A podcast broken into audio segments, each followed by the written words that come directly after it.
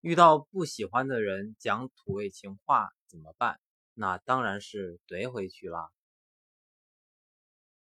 我想问一条路到你心里的路，不要问此路不通。这是我的脚掌，这是我的手掌，你猜哪个先落到你的脸上？海水再咸。都没有我嫌弃你那么闲，